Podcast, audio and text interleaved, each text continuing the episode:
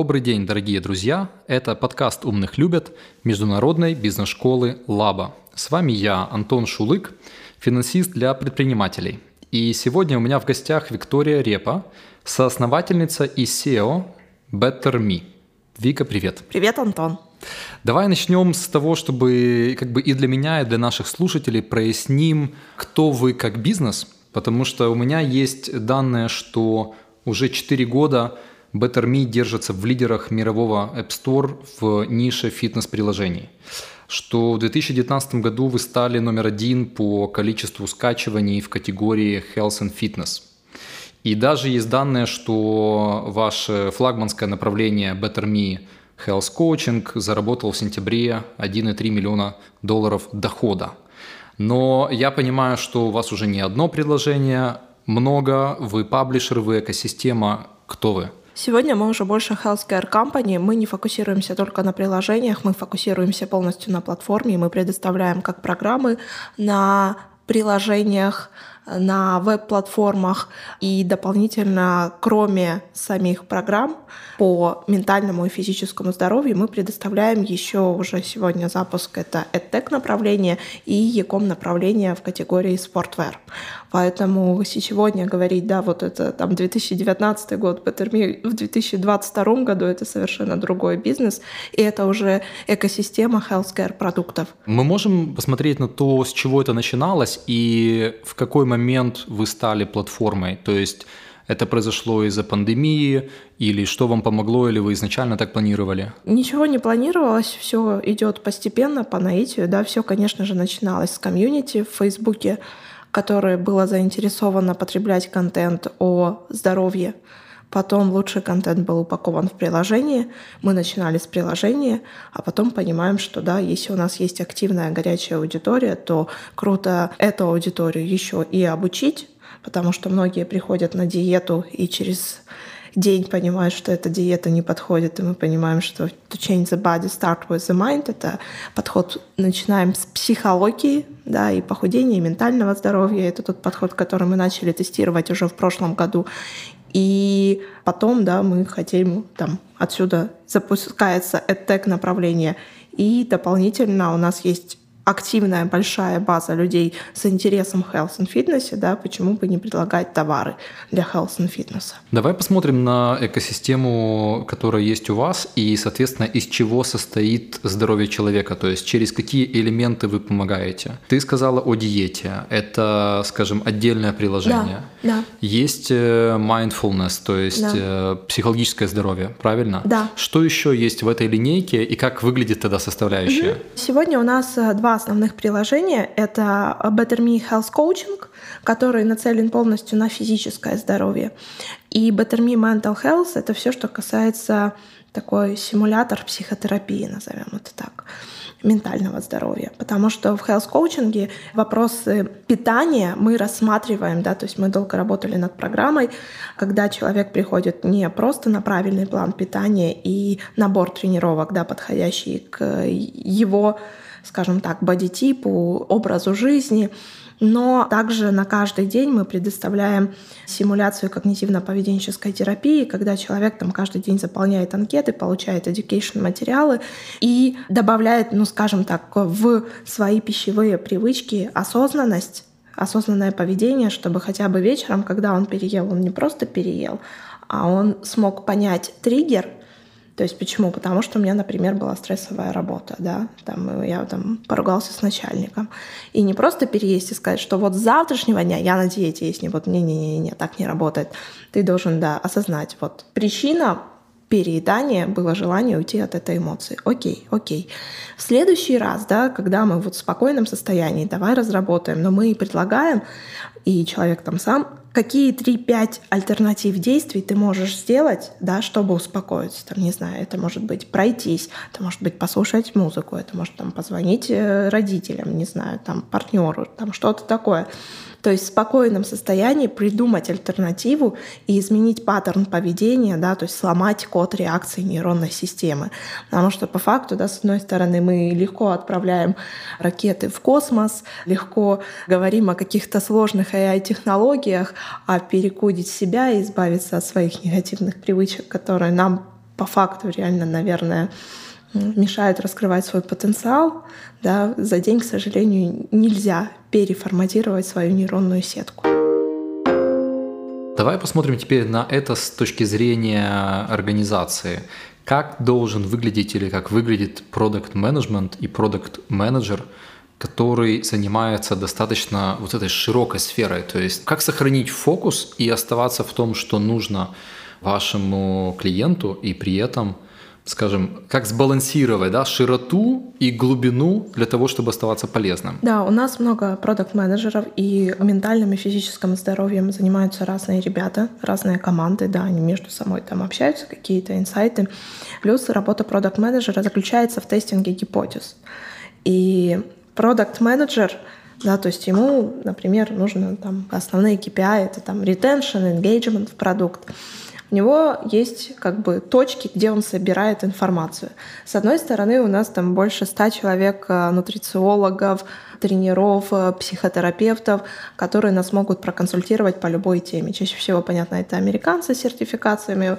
Если ты работаешь на Америку, там должны быть определенные сертификации, чтобы предоставлять информацию для ментального здоровья. Поэтому продукт менеджер это такой микс э, маркетолога, контентщика и человека, который еще и технически разбирается, да. Почему? Потому что вот любая фича, он общается, понятно, с экспертами, он общается с пользователями в первую очередь через наш суппорт. У нас больше 150 человек э, в службе поддержки. И третье, он общается, у нас есть э, Head of э, User Research, это девушка, которая постоянно собирает фокус группы в Америке да, через юзер-тестинг программу и смотрит, как ребята взаимодействуют с продуктом. Да, и плюс он еще и с контентом взаимодействует. Поэтому это больше такой человек-агрегатор информации из э, разных отделов, и собрав эту информацию из разных отделов, он должен понять, как это легко и просто представить э, в продукте, чтобы там маме было и бабушке понятно, да, в одну кнопку.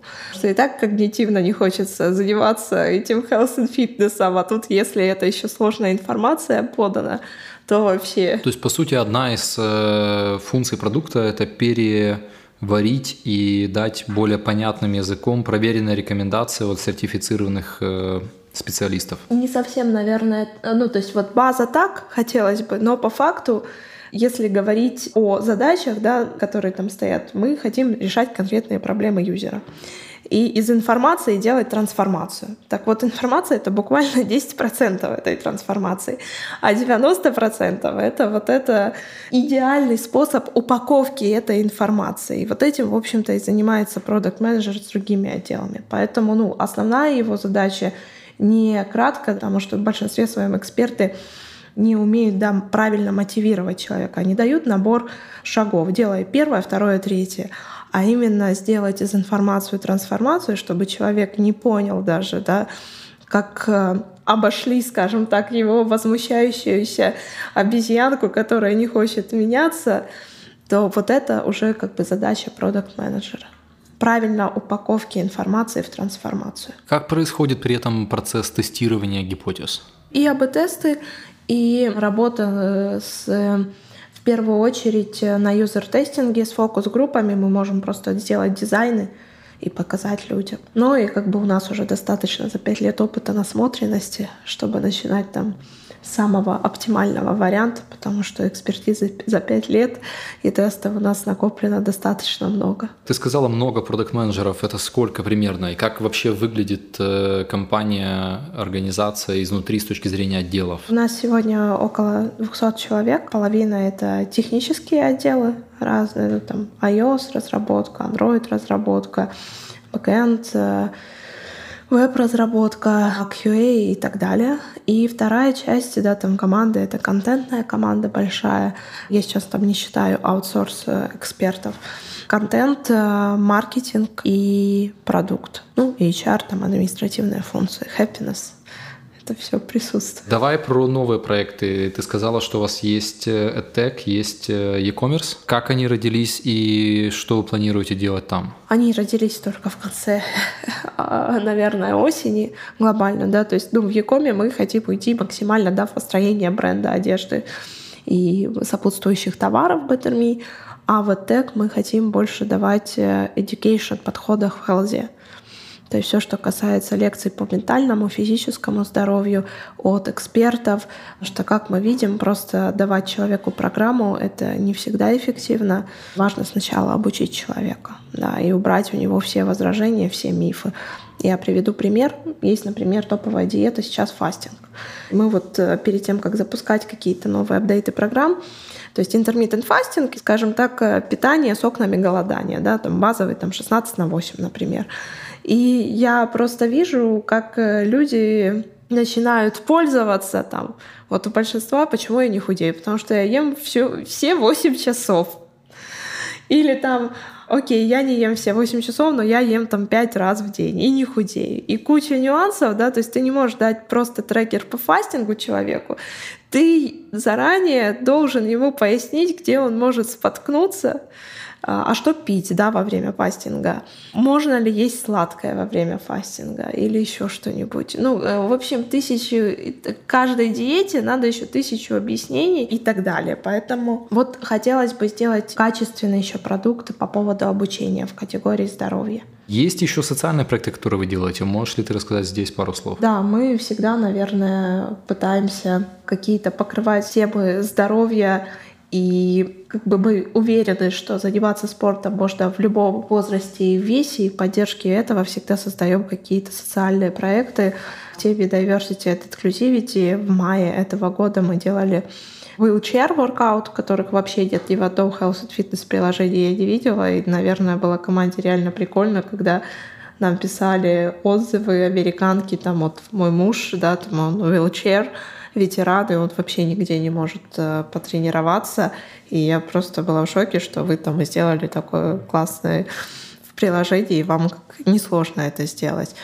Потом э, мы э, для ментального здоровья запускаем разные программы. Мы делаем бесплатно. Например, к этому, ко дню ментального здоровья в октябре мы запускали программу How to Talk with People with Mental Illness — с точки зрения, да, то есть мы всегда говорим о том, как избавиться себе от депрессии, а как правильно говорить с человеком, который в депрессии, об этом там никогда вопросы не покрывались.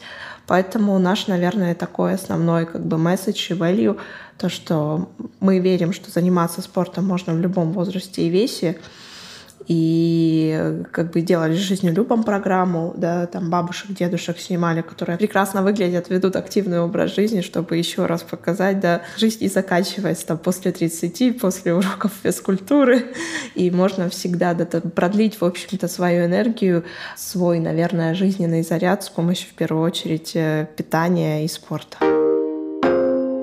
Знаешь, что интересно было бы понять в силу сейчас нашумевшего Metaverse, как вы видите себя там, в виртуальной вселенной? Планируете ли уже переход или или это вопрос следующих там нескольких лет? В общем-то, конечно, мы там себя видим. А, конечно же, мы пока еще просто смотрим, что может это там не начало этого года, потому что сегодня буквально, если говорить о Фейсбуке, то VR-шлемы Oculus продано 8 миллионов всего VR-шлемов, и там 5 миллионов принадлежит Фейсбуку. Но вот вроде в январе поднялся спрос, там 2 миллиона уже. Не такое большое количество девайсов, и Facebook прям запустил свой стор, как App Store и Google Play, да, где приложения. Точно так же приложение для Oculus, где можно скачать приложения такие же для VR-шлемов. Если я не ошибаюсь, там около 60 паблишеров, что-то такое. Но вот в декабре по последней статистике Facebook говорил, что 10, по-моему, заработала 10 миллионов и много заработала больше, чем уже миллион долларов паблишеров, которые разместились в Oculus Store. Поэтому, да, интересно. То же самое будем делать, только больше в 3D вопрос э, как бы подачи, смыслы же те же, вопрос подачи и формы.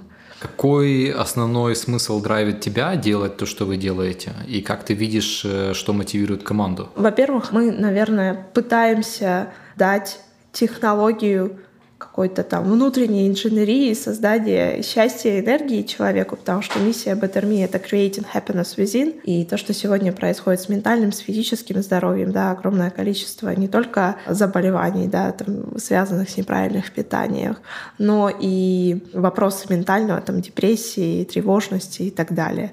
И наша задача, в общем-то, предоставлять качественную информацию, технологии для преодоления этих состояний, чтобы человек концентрировался на реализации своего потенциала и создании чего-то благостного в мире.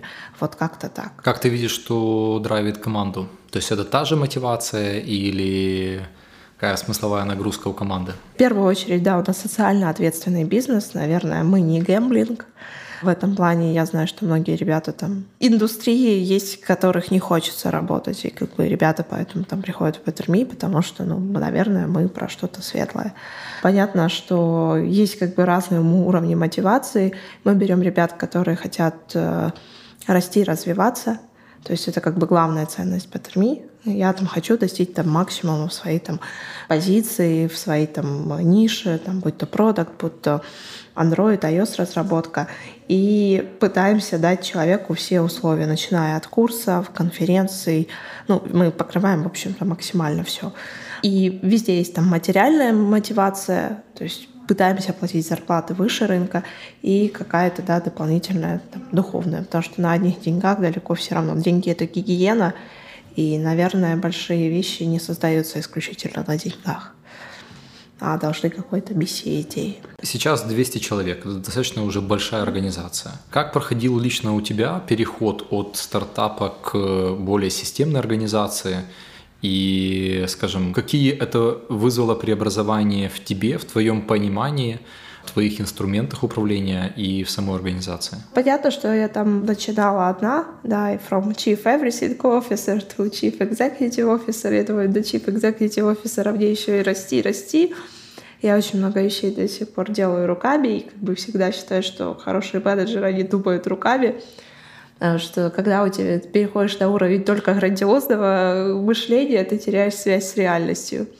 Да, как-то ты ну, смотришь, понятно, что я сейчас осознаю там фразу, где-то я ее прочитала, что ну, те навыки, те какие-то способности, которые тебе помогают подняться с уровня 1 на уровень 2, они могут разрушить там уровень 3, да, то есть это нормально. Ну, растешь, бежишь, пытаешься, общаешься, консультируешься, поэтому у нас как это, мы всегда шутим, что мы тоже, как и компания BetterMe, тоже пытаемся улучшаться, да, то есть, ну, понятно, скиллсет меняется, здесь просто побеждают не самые умные, не самые сильные, а самые выносливые и способные к адаптации, в общем-то, и все. Анализируешь ситуацию, насколько твой скиллсет сегодня подходит под то, что ты делаешь. Как ты отбирала людей?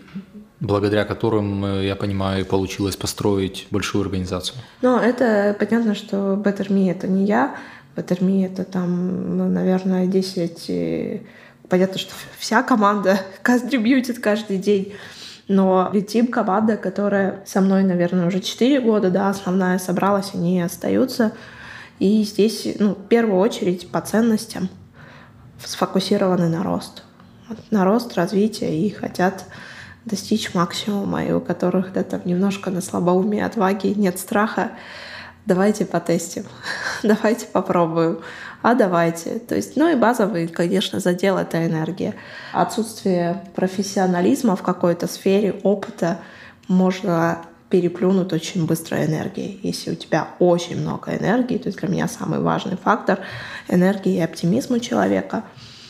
И вот если он есть, ну как бы окей, ну не с первого раза он это сделает, но там сделает 20 раз, встанет и найдет у кого уточнить, найдет у кого проконсультироваться и сделает, и получит опыт, и этой энергии хватит еще надолго. Как ты замечаешь это, проводя собеседование? Да просто, ну, как бы начиная от того, что или человек жалуется постоянно на все, на всех, что нравится, что не нравится, что тебя драйвит. То есть как бы оптимистов и позитивных ребят сразу видно, которые нацелены на рост или нацелены на обвинение, не знаю, начальников, компаний, политики или так далее. То есть если вот люди привыкли к тому, чтобы обвинять и жаловаться, но это не наши люди, ну то есть это не наши по ценностям люди. С точки зрения бэкграунда, технический, гуманитарный, есть э, какие-то у тебя предпочтения? Нет, ну понятно, что технический, в техническую команду. Да. Гуманитариев у нас очень много и в контенте, и в пиаре и в маркетинге, поэтому всем находимся то, что мы продуктовые, у нас много и логиков, и эмоционистов. Но понятно, что на конечно, продуктовые, маркетинговые вакансии. Очень круто иметь ребят, э, у которых есть и креативное мышление, и логическое, аналитическое мышление. Вот это прям perfect match, что люди могут и технически настроить, и почувствовать, да, клиента, почувствовать боль, потребность, мечту. Как вы строите систему обучения внутри? У меня много консалтеров из других индустрий. И если у нас есть какая-то задача, да, тот же, не знаю, там Яком, я смотрю, кто классные ребята, до кого могу дотянуться, там нет конкуренции и так далее. Беру на консалтинги по знакомству и так далее. И все, побежали. А если речь идет о том, э, как внедрять программы обучения для команды? Этим занимается HR или... Я. Только я ключевую команду, это только ко мне относится. А вот эти программы обучения, я в них системные не верю, они такие не очень базовые, да, какие-то системные, структурные, это все относится ко мне.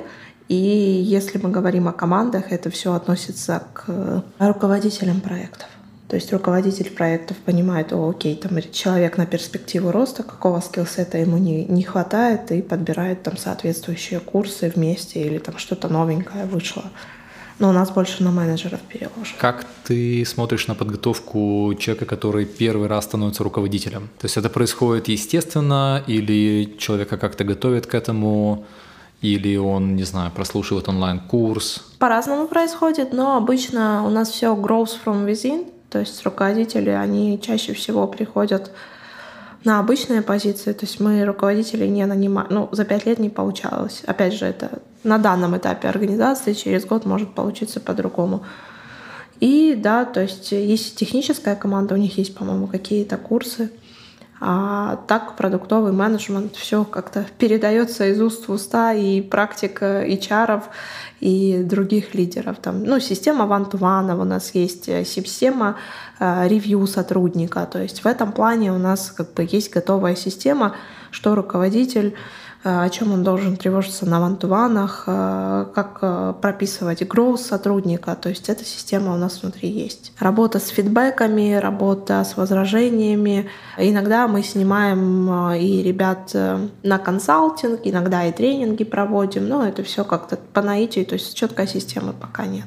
Были ли у тебя ситуации, когда человек из э, ключевой команды в какой-то мере останавливался в развитии, то есть э, не было амбиций расти дальше, что-то мешало и так далее. То есть вот этот момент, я достаточно часто его слышу, хочется, чтобы команда хотела большего, был запрос на рост, а его нет.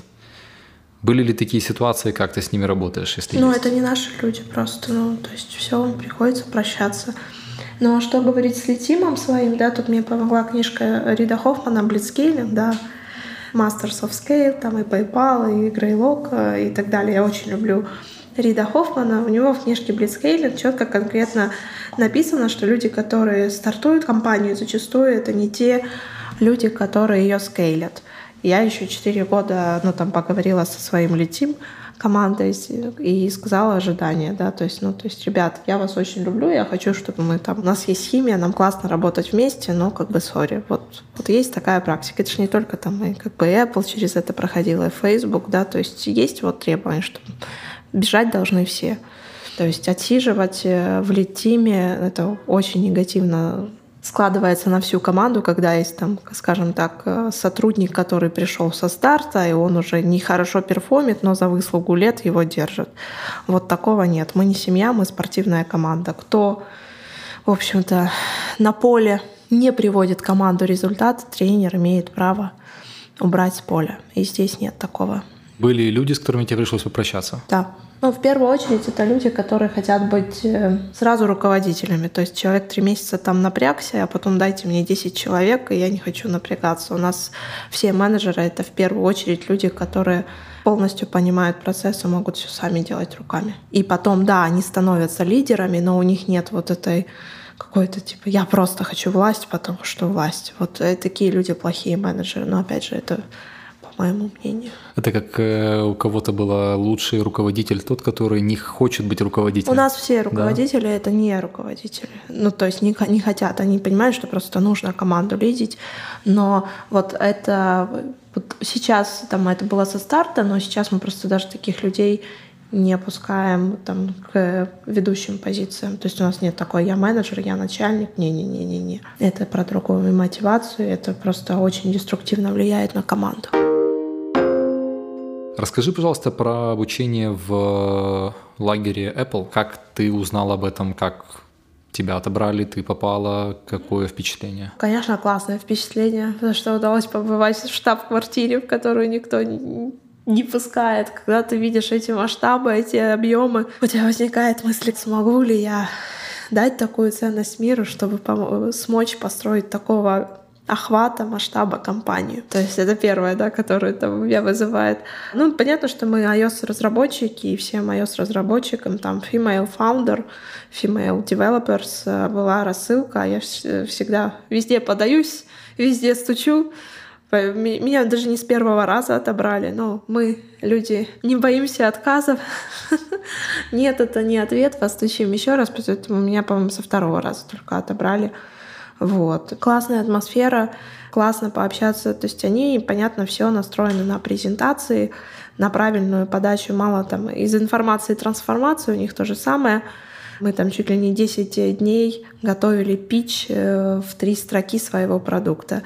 И приходили ребята, коучи из, э, там, кто делает WWDC, это Worldwide Conference э, Apple, и вот показывали, как, в общем-то, строится структура речи, что как делаются презентации в стиле Apple и так далее. Ну, это круто. Наверное, там, презентации продуктов в стиле Apple — это топ of the топ сегодня, и есть чему поучиться и где вдохновиться.